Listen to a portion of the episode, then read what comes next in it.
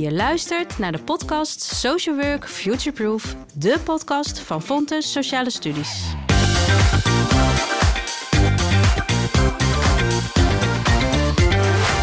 Welkom bij deze aflevering over de eeuwige strijd om de stad. Een onderwerp over burgerinspraak en het belang daarvan bij stadsvernieuwingsprojecten. Ik ben Marielle van Pelt, lector sociale veerkracht bij Fontes Hogeschool. En vandaag spreek ik mijn collega Maya Rotschak, ook lector sociale veerkracht bij de Fontes Hogeschool. Maya, welkom. Dankjewel. Jij gaf een aantal weken geleden een hele interessante presentatie over het belang van burgerinspraak bij stadsvernieuwingsprojecten. En het had de mooie titel De eeuwige strijd om de stad. Kun je iets vertellen over die eeuwige strijd? Welke strijd is dat? Ja, welke strijd is dat? Het gaat eigenlijk over uh, de strijd van wie is de stad en wie mag beslissen wat in een stad gebeurt. Um, nou, veel mensen, veel medeburgers uh, wonen in een stad, uh, hun levens vinden plaats in een stad.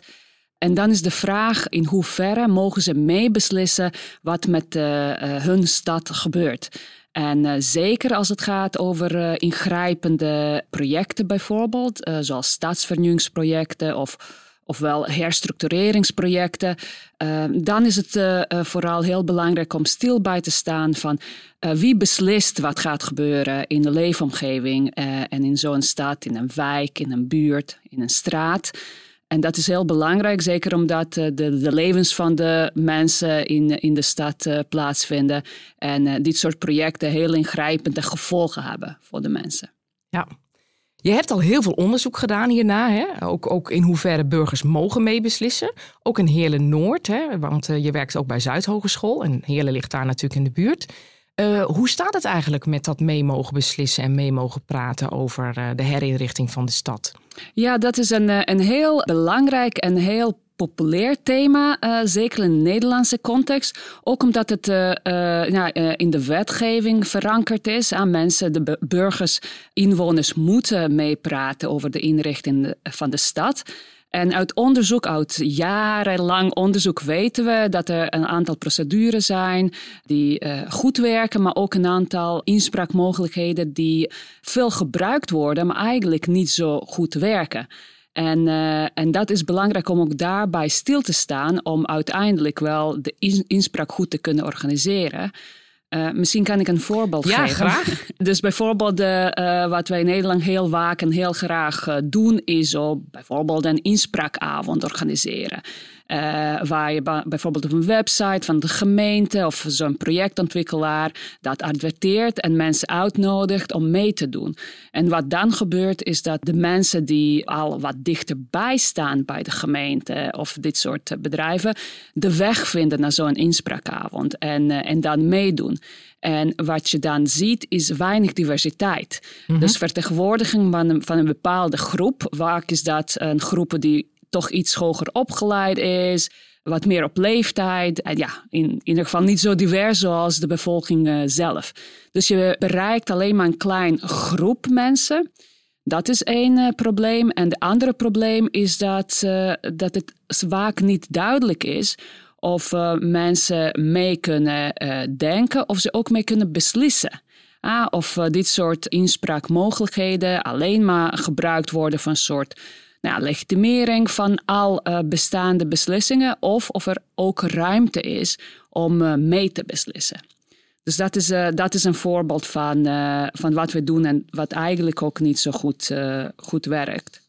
Nee. Je zegt heel, je legt heel mooi uit. Hè? eigenlijk worden heel veel stemmen niet meegenomen in dat nou ja, meedenken en meebeslissen over, over de stad, hè? over de leefomgeving van mensen. In jouw lezing die jij gaf, uh, haalde je daar ook nog een, ja, een moeilijk begrip bij aan, maar ik denk een heel belangrijk begrip. En dat is territoriale stigmatisering. Ja. Dus, dus blijkbaar worden bepaalde groepen ook nog gestigmatiseerd. En ja. doet dat ook nog iets ja. met wel of niet meedenken en meebeslissen.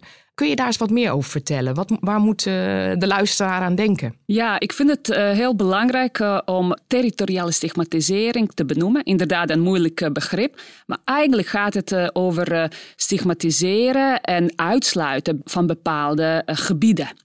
En uh, wat ik daarmee bedoel is een soort van ja, stigma's plakken van ja, dat zijn slechte gebieden waar veel criminaliteit is, veel problemen, et cetera, et cetera. En het is heel belangrijk om hierbij uh, stil te staan, omdat wij zeker in de Nederlandse context heel veel in de wijken doen. Hè? Dus wij als professionals, wij zijn hier sociale professionals, maar zijn heel veel professionals die gericht zijn op interventies in een bepaald gebied. En voor professionals zeker is het heel belangrijk om kritisch te zijn. Wat voor soort gebieden of wijken gaan we in? En wat voor soort aannames misschien hebben we over deze wijken? Want dat is cruciaal om daarbij stil te staan, want hoe wij denken over gebieden bepaalt ook hoe wij handelen. Ah, dus, uh, dus dat zit ook vaak een morele oordeel van, oh ja, dat is uh, een slecht gebied en uh, het moet veel aan gebeuren. je hoort woorden zoals kwetsbaar, aandachtsgebied, et cetera, et cetera. Dus het is ook belangrijk voor ons als professionals om bewust te zijn dat we niet bijdragen aan de verdere stigmatisering van bepaalde gebieden. Want dat gaat echt voorbij aan de, al die agency en alle uh, mogelijkheden in de gebieden die mensen daar hebben. Ja, kun je, kun je dat iets, een concreet voorbeeld van geven? Want je zegt het werkt mogelijk ook onbewust door in het handelen van al die professionals die actief zijn in zo'n wijk. Maar het heeft natuurlijk ook gevolgen voor de mensen die daar wonen, hè, in zo'n gebied wat een stigma heeft. Kun je van beide eens een concreet voorbeeld geven? Wat, wat doen sociaal professionals dan misschien onbewust anders met zo'n beeld wat ze hebben van een gebied of een wijk? Ja, zeker. En goed dat je dat vraagt, want dat is uh, precies de crux van uh, stigma van een gebied druppelt door of, of wordt verplaatst naar inwoners van dat gebied. En inwoners gaan de stigma ook internaliseren. Dus bijvoorbeeld, nou ja, ik, ik noem maar een, een ja, misschien een bekende voorbeeld. Er worden vaak uh, wijksafaris, uh, zogenaamde wijksafaris, georganiseerd in, in dit soort gebieden. Waar ook professionals dan bijdragen aan, aan verdere stigmatisering. Door andere professionals vaak door te leiden in de wijken. En, en slechte plekjes laten zien. Vuilnisbakken op straat, dit en dat. Dus op die manier, bewust of vaak onbewust, want veel professionals, alle professionals die ik spreek, willen het beste voor het gebied en de mensen in dat gebied. Maar met dit soort acties draag je bij aan die reproduceren van de, van de stigma. En dat hoor ik ook in de interviews met de inwoners, die mij vertellen dan dat zij eigenlijk moeilijk vinden om te zeggen dat ze uit zo'n gebied, bijvoorbeeld zo'n hele Noord, laten we zeggen, dat ze daar wonen. Um, dat ze dat moeilijk vinden om te zeggen op een feestje, ze dat daarvoor schamen, et cetera. Maar ook dat ze discriminatie bijvoorbeeld ervaren op de arbeidsmarkt. Want iemand vertelde dat uh, in een sollicitatiegesprek dat hij in hele Noord woonde, in een van de wijken daar dat meteen zei, oh ja, maar mensen daar zijn lui en altijd problemen met de mensen en zo. Ah, dus uh, dat werkte beperkend aan. Ja, ik kan me voorstellen dat dat ook iets doet voor je zelfvertrouwen hè, als inwoner van zo'n gebied. En dat dat weer doorwerkt in de manier waarop je wel of niet deel gaat nemen aan bijvoorbeeld zo'n inspraakavond. Of je stem laat horen als het gaat over de herinrichting van zo'n gebied. Uh, wat kun je doen om, om deze mensen dan toch te bereiken, om mee te denken en mee te beslissen over de herinrichting van hun wijk? Ja, dat is een uh, goede vraag. En dat zien we ook in ons onderzoek. Dat mensen, zogenaamde unusual suspects, hè, of uh, waar uh, wordt gezegd niet, moeilijk te bereiken inwoners, zich eigenlijk heel erg schamen. Omdat ze bijvoorbeeld niet, niet de juiste kleding hebben. Hè, dus daardoor niet mee willen doen aan dit soort inspraakmogelijkheden. Ze zeggen, ah, dat is toch voor andere soort mensen. Ik zou dat sowieso niet begrijpen. De taal, ah, dat, dat symbolische van zo'n inspraakmogelijkheid uh, uh, is uh, ver van hun realiteit. En ze voelen die schaamte van, oh ja, ik hoor hier eigenlijk niet bij. Dat is voor een ander soort mensen. Dat zeggen ze ook letterlijk. Dat werkt heel beperkend. En nou ja, goed, dat is ook niks nieuws onder de zon. Hoe moet je dan dat wel doen? Is eigenlijk ook gewoon uh, stilstaan bij de leefwereld van de mensen die je wilt bereiken. En praten op die manier, aansluiten bij wat speelt in hun wereld, waar zij zijn vaak zeggen professionals, oh de mensen zijn moeilijk te bereiken. Dat is ook deels zo, maar zeker, het is zeker moeilijk als je handelt vanuit eigen perspectief van, oh zo doen we dat met bijvoorbeeld inspraakavonden of websites, eh, informatie, dat soort dingen. Maar je moet echt kijken waar zijn de mensen en daarbij uh, aansluiten. En ook uh, in de taal en de manier van expressie die daarbij hoort. Dus ik, ik was waker in de buurthuizen of rondhangen op straat waar ook geschreeuwd wordt, waar ook nou ja, andere soort taal gebruikt wordt, laten we het zo zeggen. Maar dat is ook de taal- en expressievorm die daarbij past. Dus, en en dat, dat accepteren we vaak niet in de inspraakmogelijkheden, hoe we die georganiseerd hebben. En dat is dan ook heel erg formeel. Ja.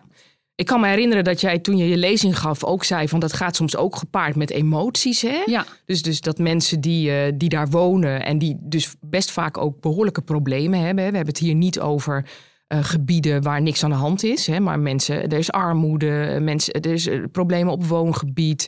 Uh, mensen horen er niet bij, zijn eenzaam. Uh, dus die uiten zich soms op een andere manier dan hè, de mensen die de inspraakavonden organiseren. En dat uiten is soms emotioneel. En jij zegt van, uh, ja, daar moeten we ook op een andere manier mee omgaan. Ja. Ligt dat eens toe? Ja, in ons onderzoek zien wij dat wij, uh, hoe wij inspraak hebben geregeld heel rationeel is. Ah, dus dan dat en dan dat en als dit niet, dan dat. En uh, wat we uit ons onderzoek leren is dat inspraak ook heel emotioneel kan zijn. En wat ik daarmee bedoel is dat wij als professionals ook echt stil moeten staan bij de emoties die gepaard zijn met, met levens van mensen en dus ook daardoor wel of geen of mogelijkheden voor inspraak uh, beïnvloeden. Dus ik vertelde iets over schaamte. Hè? Dus dat is één emotie die we in onze data uh, heel sterk naar voren zien komen. Van dat mensen zich schamen voor dat stigma hebben geïnternaliseerd en daardoor dus uh, zich schamen voor hoe ze eruit zien, hoe ze praten. Ja, in het algemeen situatie in hun leven. Dat is een hele belangrijke en hele beperkende emotie. Wat we ook zien is bijvoorbeeld frustratie of uh, boos zijn. Hè? En dat komt door bijvoorbeeld voelen dat je onderdeel bent van een systeem en dat je weinig van je eigen agency of uh, uh, hoe zeg je dat hebt om, om, om te handelen. Dus dan vraagt bijvoorbeeld de gemeente om uh, mee te doen aan zo'n inspraakavond, terwijl je eigenlijk onderdeel bent van het systeem van de gemeente die beslist of je wel of niet de uitkering krijgt of zoiets. Dus die autonomie die er dan niet gevoeld wordt, dat, uh, de, daar worden mensen gefrustreerd uh, van bijvoorbeeld. Ja, en je had het ook nog over angst. Hè? Dat is ook een, een veel voorkomende emotie. Ja, en angst was inderdaad ook een veel voorkomende emotie. En die heeft twee lagen, zien we in onze data. Uh, die ene laag gaat over angst om inderdaad uitkering te verliezen. Of als je iets laat horen, dat je dan ook gestraft wordt door dezelfde professionals. Dan zeggen, oh ja, daar moeten we toch iets, uh, iets mee. Of uh, verder gaan onderzoeken wat die, die man of vrouw doet, et cetera. Dus daar, daar vinden de inwoners, houden zich liever onder de radar, zeggen ze zelf. Dat is één. En tweede angst die we zien is van de mede-inwoners die bezig zijn met criminele activiteiten. Wat ook gebeurt in, uh, in deze gebieden vaak, helaas. En, en dan willen mensen niet als verklikker gezien worden en zeker niet meedoen aan, aan iets dat georganiseerd is. Mhm. Want dat betekent misschien dat je ook uh, uh, dezelfde avond een steen in je raam krijgt of zo. Dus dat waren de twee angsten die, die mensen hadden. Ja. En wat ik hier ook heel belangrijk vind met, uh, met inspraak, is dat nou, we, we kijken heel rationeel inspraak organiseren we, dan komt het allemaal goed. Maar ook als professionals moeten we echt uh, oog hebben voor die emoties, want die zijn zo sterk, die, die frustratie, angst en schaamte. En als je niet daarover nadenkt en dan een mooi plan hebt voor een mooie inspraakprocedure, dan gaat het toch niet uh, goed lopen. Nee. Je hield ook tijdens de lezing echt een pleidooi voor laten we dit nou anders doen. Hè? Dus niet ja. meer zoals we nu organiseren, allemaal heel rationeel volgens procedures en dan mensen vragen om zelf naar zo'n inspraakavond toe te komen. Maar hoe moet het dan wel? Ja, daar zijn we nu ook uh, mee aan het experimenteren. Hoe dan wel? Het is een hele goede vraag. Misschien één, één voorbeeld hoe het zou kunnen is een uh, benadering van community organizing, Mhm. noemen we dat. Of uh, organiseren van de gemeenschap. En laat ik meteen beginnen dat het anders is dan community development of community building die we uh, kennen. Want het begint vanuit uh, sociale rechtvaardigheid en sociale actie. Dus verandering en claimen van uh, macht voor de gemeenschap, door de gemeenschap, die vaak ook niet harmonieus verloopt. Dus het, het, het gaat erom dat het vaak gepaard gaat met uh, conflict en, en, en ruzie. En dat het uh, ja, niet al, altijd heel harmonieus is, zoals bijvoorbeeld wat meer het geval is bij community development. En community organizing gaat over uh, organiseren van een gemeenschap, van verschillende leden in de gemeenschap, om op te komen voor gezamenlijk uh, belang. Uh, dus ze hebben een gedeelde interesse of gedeeld probleem. Stel je voor, uh, de, wonen in, in, in, huurhuizen en die prijzen gaan hartstikke omhoog. Dan kunnen ze niet meer betalen. En dan gaan ze zich organiseren om uh, op te komen voor hun rechten, om iets te claimen. En daar kun je ook verschillende strategieën bij gebruiken. Van uh, lobbyen tot protest, tot alle soorten andere tussenstrategieën. Ja, dat lijkt me een hele boeiende strategie, maar ook best wel lastig soms. Uh, we weten natuurlijk ook dat in het sociaal werk dit een strategie is die een beetje is weggezakt de laatste uh, jaren. Mm -hmm. uh, luisteraars zijn veelal sociaal professionals, maar ook mensen die bijvoorbeeld beleidsmaker zijn. Wat kunnen die en moeten die doen rondom dat community organizing? Wat adviseer je hun? Ja, nou, uh, dat is een mooi, want aan de ene kant even, laat ik even uh, iets zeggen over sociaal werk. Van community organizing is eigenlijk een beetje ontstaan in, in, in de Verenigde Staten, al in de settlement houses, lang geleden. Je kunt ook denken aan social movements, et cetera. Dat is allemaal voorbeelden van community organizing. En dat soort activistische, maar ook openstaan voor conflict en echt claimen van sociale verandering op basis van sociale rechtvaardigheid, dat hebben we in Nederland een beetje afgeleerd. En dat kunnen we misschien ook meer aan doen. Wat ik van veel opbouwwerkers in, in Nederland hoor, is focus op verbinden. En niks mis met verbinden. verbinden van verschillende actoren, gemeenschapsleden, horizontaal, verticaal verbinden. Maar dat soort strategieën, soms heb je een andere strategie nodig om iets te bereiken. En daarom vind ik het heel interessant om te gaan experimenteren met community organizing en kijken, nou, als we dit proberen, wat, uh, wat levert dat dan op? Dus dat is, uh, dat is aan de ene kant. En je vraagt ook over beleidsmakers, wat moeten ze hiermee, et cetera. Community organizing gaat eigenlijk altijd, het is heel zogenaamd grassroots. Dus een beleidsmaker moet dit niet gaan organiseren. Het moet uh, komen uit de gemeenschap zelf. Maar wat je wel hebt, is een organizer. Dus mm-hmm. bijvoorbeeld een of sociaal werker, hoewel dat niet noodzakelijk is. Of iemand die, die, die heel betrokken is. Die dan ja, de gemeenschap gaat uh, organiseren, eigenlijk duwtje in de rug geven. Want uiteindelijk, uh, zo'n community organ organization werkt met local leaders, noemen we dat. Dus mensen uit de gemeenschap zelf die zo'n uh, probleem delen. Ja. ja, beleidsmakers moeten zich dus nu vooral dus niet te veel bemoeien met het organiseren. Maar ja, die worden daar wel mee geconfronteerd op een gegeven moment. En wat, wat is dan een. Ja, hoe zouden ze daarmee om kunnen gaan? Of hoe moeten ze dat dan duiden als dan ja. zo'n grassroots organisatie zich meldt. Hè, op een gegeven moment misschien wel bij het gemeentehuis. Ja, ja, ja. Dat, is, dat is een hele goede vraag. Want ik, als ik uh, beleidsmaker zou zijn, wat, wat ik beleidsmaker zou adviseren, is zie dit soort initiatieven ook als energie. Ah, er gebeurt iets, mensen organiseren zich en zie dat als een kans om iets te doen, om, om, om iets te veranderen. Ook als dat misschien niet helemaal rijmt met je beleid of uh, richtlijnen die al bedacht zijn, et. Want het komt uit de gemeenschap zelf en het is ook, uh, daardoor zit daar energie en mensen willen dat gewoon, uh, nou, willen iets bereiken. En een van de slogans van community organizing is taking what's ours. Dus het, is, het gaat nooit over iets dat buiten de wet is of iets dat het heel raar of vreemd is. Het gaat over opkomen voor je rechten, rechten die je al hebt. Dus als ik beleidsmaker zou zijn, zou ik zeker openstaan uh, voor dit soort ontwikkelingen. En kijken, oh, wat kan ik hiermee? En niet meteen uh, proberen stream te lijnen bestaand, bestaand beleid. Ja, Dus als ik jou zo hoor, geeft dat, biedt dat heel veel kansen om uh, en meer de stem te horen van de mensen die daar wonen en die zich op een andere manier misschien niet uiten of, of betrokken worden in het meebeslissen. Maar ook omdat er dan heel veel energie en draagvlak, maar wellicht ook andere ideeën naar boven komen waar bijvoorbeeld het beleid nog helemaal niet aan gedacht heeft. Precies, precies dat. En ik, ik had het net over de emoties en de frustratie over uh, ja, de eigenaarschap over je eigen leven.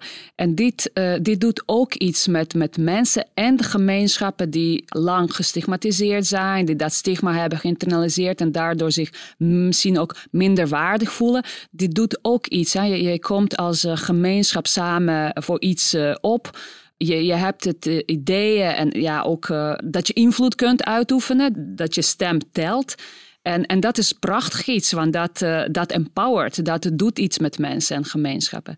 En nog een ding wat ook heel interessant is: mensen verenigen zich in, uh, uh, bij community organizing rondom een probleem. Dus bijvoorbeeld, we hebben allemaal, laten we zeggen, nou, we hebben last van schimmel in onze woning. Ja? Dus daar willen we richting de woningcorporatie iets doen, zoiets. En dan maakt het ook niet uit wie, of iemand met migratieachtergrond is, of, het, of een, een, man, vrouw, ja, noem maar op. Dus het, het probleem ah, dat we samen willen aanpakken, verenigt ons ook. Hè? En, uh, en dat doet ook iets met uh, dat gemeenschapsgevoel op een andere manier dan uh, bonding in eigen kringen blijven. Ja, dus toch weer verbindend, maar dan Precies, vanuit een ja, andere, ja, andere ja. ontstaans. ja. Ik denk dat je hele waardevolle informatie hebt gegeven, Maya. Want jouw onderzoek ging heel veel over Heerlen Noord. Maar we hebben natuurlijk veel meer van die aanpakken waar uh, gebiedsgericht gewerkt wordt. In Eindhoven hebben we Pakt Woensel. We hebben natuurlijk al Rotterdam gehad. Uh, de veenkoloniën. Er zijn natuurlijk allemaal van die gebiedsgerichte aanpakken tegenwoordig in Nederland. Um, dus ik denk dat dit hele waardevolle informatie is voor mensen die daarbij betrokken zijn. Het zij vanuit hun professie, het zij vanuit de gemeente of de overheid of ondernemers. Heb je nog een aantal uh, tips of aanbevelingen tot slot voor onze luisteraars? Ja, nou ja, uh, uh, ik denk dat het heel belangrijk is om ten eerste als je, als je bezig bent in een gebied, om te kijken, dragen we zelf met onze acties niet bij aan het stigmatiseren van dit gebied? En hebben we van tevoren aannames over het gebied en ook mensen in dit gebied? Ah, dus dat is wel heel belangrijk, die, die bewustwording. En als het gaat over inspraak, ook heel, heel belangrijk uh, om te kijken. Nou ja, niet, niet in, in, de, in de dat wat we al weten, wat goed loopt, uh, niet alleen maar over dat soort mogelijkheden nadenken, maar echt kijken van hoe kan dat anders en uh, hoe bereiken we wel de mensen waar het eigenlijk over gaat. Ja, en daar, daar zijn ook veel, uh, veel mogelijkheden voor. Dus onder andere bijvoorbeeld community organizing, maar uh, ook uh, andere manieren, benaderingen waar we in ons lectoraat ook mee, bezig mee zijn. Dus ik zou ook luisteraars aanraden om de website bijvoorbeeld van ons lectoraat in de gaten te houden. Of ons uit te nodigen als het gaat over inspraak en politiseren. Nou ja, dat soort thema's. Dan wil ik je bij deze hartelijk bedanken voor dit uh, boeiende gesprek. En veel succes met het verdere onderzoek en het voortzetten van dit werk. Dankjewel.